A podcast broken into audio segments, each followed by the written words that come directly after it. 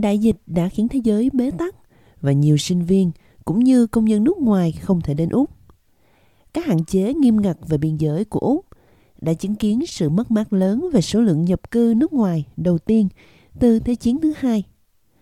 Thế nhưng, bản đánh giá dữ liệu báo cáo dân số năm 2022 của chính phủ liên bang cho thấy khả năng phục hồi. Dữ liệu mới cho thấy mức di cư ròng đạt được lại mức trước đại dịch là 235.000 người vào cuối năm tài chính này 2022-2023 và duy trì sự ổn định.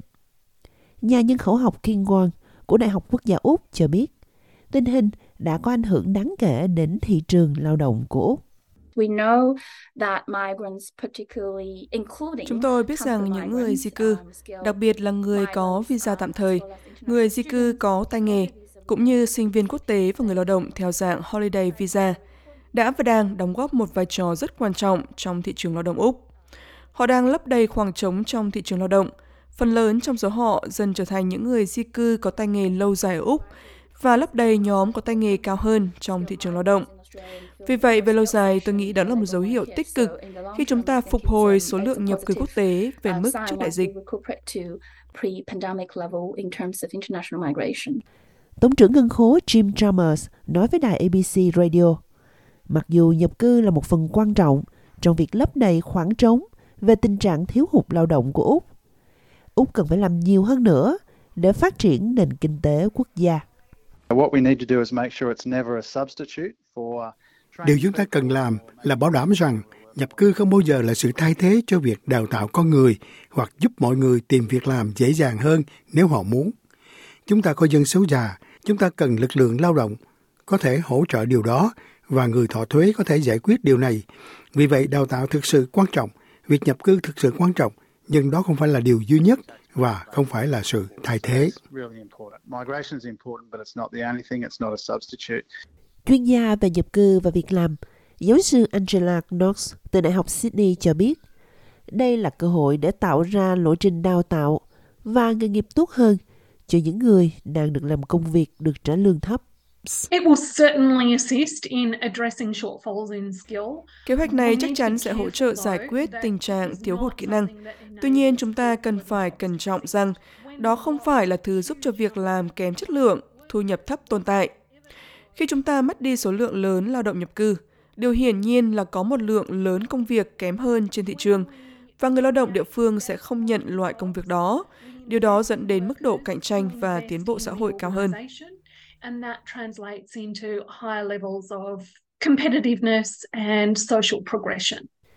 Sự trở lại nhanh chóng của sinh viên quốc tế là yếu tố hàng đầu dẫn đến mức nhập cư mới.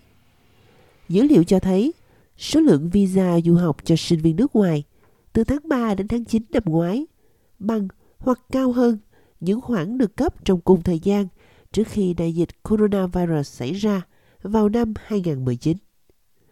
Ông Han Yang từ công ty di trú Monkey King Student cho biết, các sinh viên quốc tế quay trở lại học tập trực tiếp đã mang lại niềm tin mới rằng biên giới của Úc sẽ vẫn mở. Bây giờ họ biết rằng chính sách của Úc đã mở cửa trở lại và trở nên minh bạch hơn. Tôi nghĩ đó là một từ rất quan trọng cho tất cả những người di cư mới thấy rằng Úc đã mở cửa trở lại. Xin vui lòng đến Úc và chúng tôi rất vui được mời tất cả những người trẻ tài năng đến Úc. Tôi nghĩ đó là một tín hiệu thực sự tích cực mà Úc đang gửi đến toàn thế giới.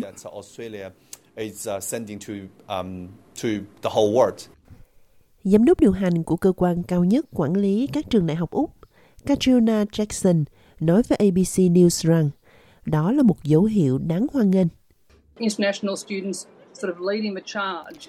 Sinh viên quốc tế đi đầu trong việc đưa chúng ta trở lại nơi chúng ta đang đứng trước COVID.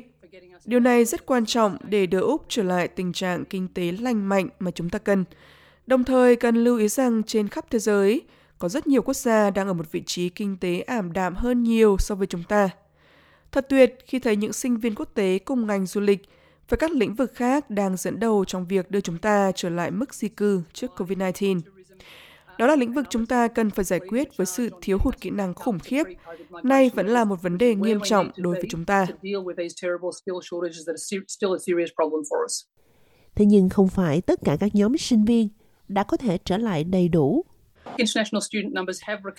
Số lượng sinh viên quốc tế đã phục hồi tốt, tuy nhiên chúng tôi vẫn chưa đạt được mục tiêu. Con số vẫn còn kém khoảng 18% so với mức trước đại dịch, và con số đó lớn hơn đối với sinh viên Trung Quốc vì những trở ngại mà họ có trong việc rời khỏi chính quốc gia của mình.